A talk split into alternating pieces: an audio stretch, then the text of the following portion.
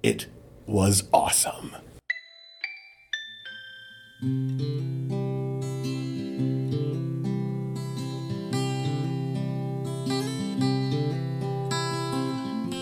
Welcome to The Yarn, a backpack media production. Today we continue our Unraveled series with Chris Grabenstein.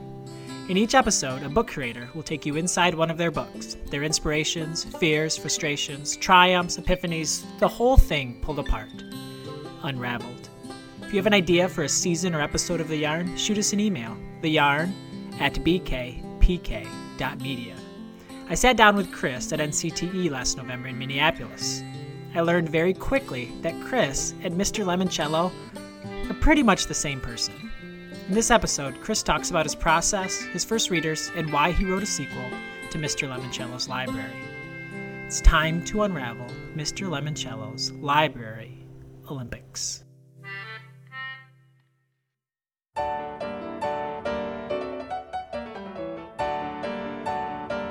Hi, this is Chris Grabenstein, the author of Mr. Lemoncello's Library Olympics, published by Random House Children's Books.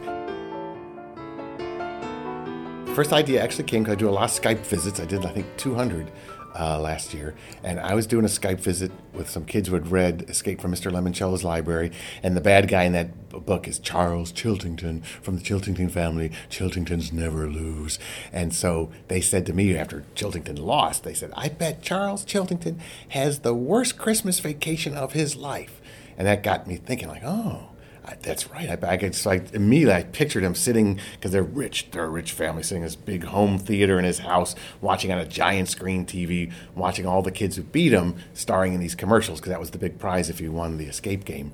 Then I said, "Oh, I bet he's not the only one who's going. Who are these kids? How come they get to star in these commercials? Oh, they won a game at Mr. Lemoncello's library in Ohio, but only kids from Ohio are allowed to play. So I thought there would be like this massive outcry across the country of people sending letters and emails to Mr. Lemoncello, and he, being Mr. Lemoncello, say, "Yes, they're right. We should have another competition to find the true champions of the library."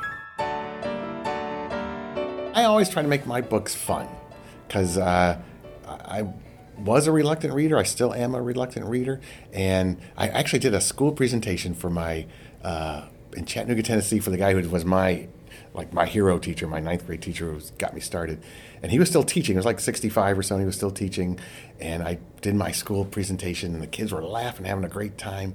And he said, "Ah, you did very well. You put on the clown suit. You got them laughing so much they didn't realize they were learning something." So that's what I kind of try to do with my books is make them so much fun that they just it's like a movie is on spooling in their heads, and when it's all done, it's like, oh, we learned something too.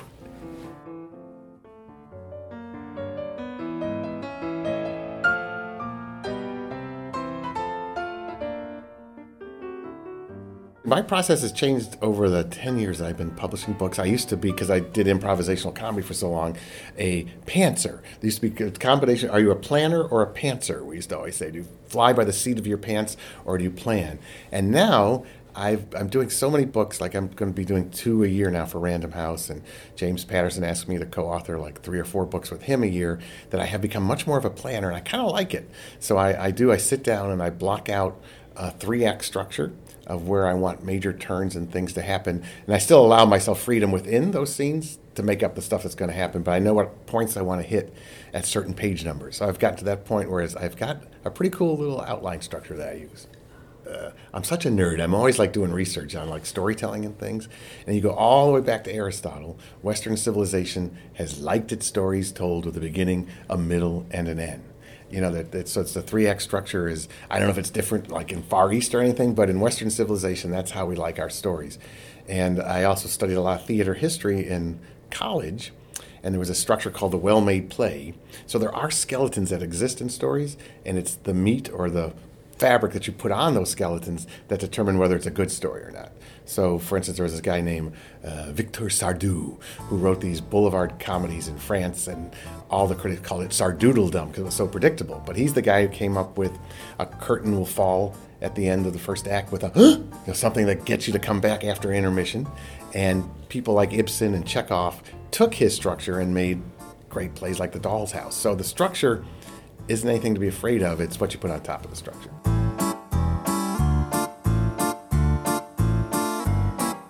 I am such a Virgo. My life is so the same every day. Fred, my dog, gets me up at six o'clock. I take him for a half an hour walk. And then uh, I usually go to the gym and do some running and lift some weights. And then I come home and I eat the exact same thing every day two egg whites, a piece of ham on an English muffin. And then I sit down and I start writing. And uh, we have a two bedroom apartment in New York City, kind of a small one, 800 square feet. And the second bedroom is uh, where I work, and I've got walls covered with cork boards and bulletin boards. I think every writer wants Roald Dahl's writer's cottage like he had in his backyard where he could put things up and stuff. So that's like my little writer's cottage is that second room, and the walls are covered because I use a lot of pictures for faces and places. Like uh, my town, Alexandriaville, Ohio, is kind of based on this little town called Bowling Green, Ohio. So I got pictures of that town, and I got pictures of the library, and I got floor plans of Mr. Lemoncello's library, so I remember where things are, and I got faces of the characters up there. And so it's cool. So I sit down, I try to write 2,000 new words every day. And I start the day by going over the 2,000 words I wrote the day before, lightly editing, but that's mostly just to get back into the zone. There's been like some research done that says writers, it takes you 20 minutes to sort of like dive back into your world where the world takes over and you completely block out the world around you. My wife will say, "We're going out to dinner this Saturday," and Saturday will come and she go, "You ready to go out to dinner?" I said, "Why? What, what we're doing?" She said, "I told you about that. I wasn't there. I was in Ohio with Kyle and the kids at the library." So she now knows that like he's not in there really. He's he's off in some world. So then I write my two thousand words. Some days I write a little more. But I find I get a little sloppy after 2,000 words. I start getting a little lazy, so I sort of knock it off. So some days I can do that in like three or four hours. Some days it'll take like eight.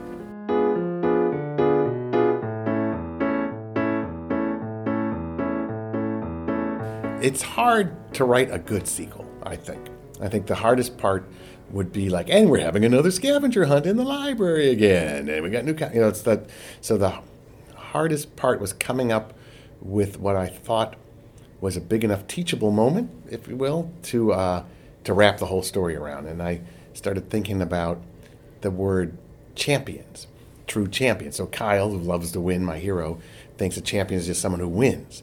But then you start thinking about, wait a minute, there's connotations to champion like the knights who were, were champions of good and, and, and standing up for people who couldn't stand up for themselves. So a true champion of the library would be someone who would protect freedom of expression. So once I got that hook, then I was off to the races.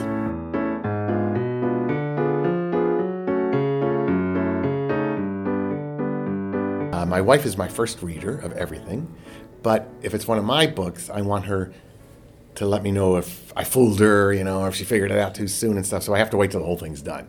So I do spend like four or five months like, is this any good? I don't know. And then she reads it and she sits down for like three days.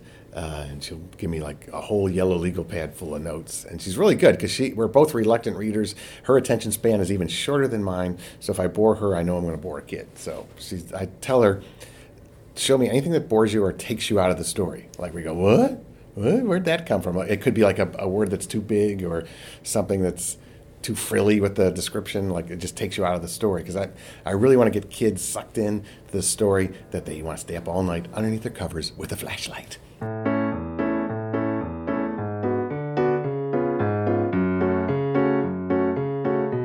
What, one of my major hopes is that it leads to a lot of discussions in classrooms about banned books. Because what happens in the story, not to give too much away, but they're playing these games, and some of the games involve looking for certain books, and suddenly those books aren't there. And it's because maybe somebody in the town doesn't think anybody should be reading books about that particular subject matter. And I do it in a fun, kind of funny way, and I just hope it'll be like, wow, and it's almost a parable in a way. Like it's like, oh, I don't like that. That someone would take away books just because they don't like them. I'm hoping kids will stand up and say, that's not right. Just because one person doesn't like a book doesn't mean everybody else can't read them. So that's what my big hope is. Thank you for listening to this episode of The Yarn. Thanks to Philip Stead for providing our theme music. Thank you to Random House Children's Books for setting up the interview with Chris at NCTE. Travis and I are always looking for new stories. We want to know who are your favorite authors, illustrators? What are your favorite books? What questions about children's literature would you like us to explore? Send us an email, theyarn at bkpk.media, or send us a tweet. I'm at Colby Sharp. Travis is at 100 Scope Notes. We can't wait to see what's next.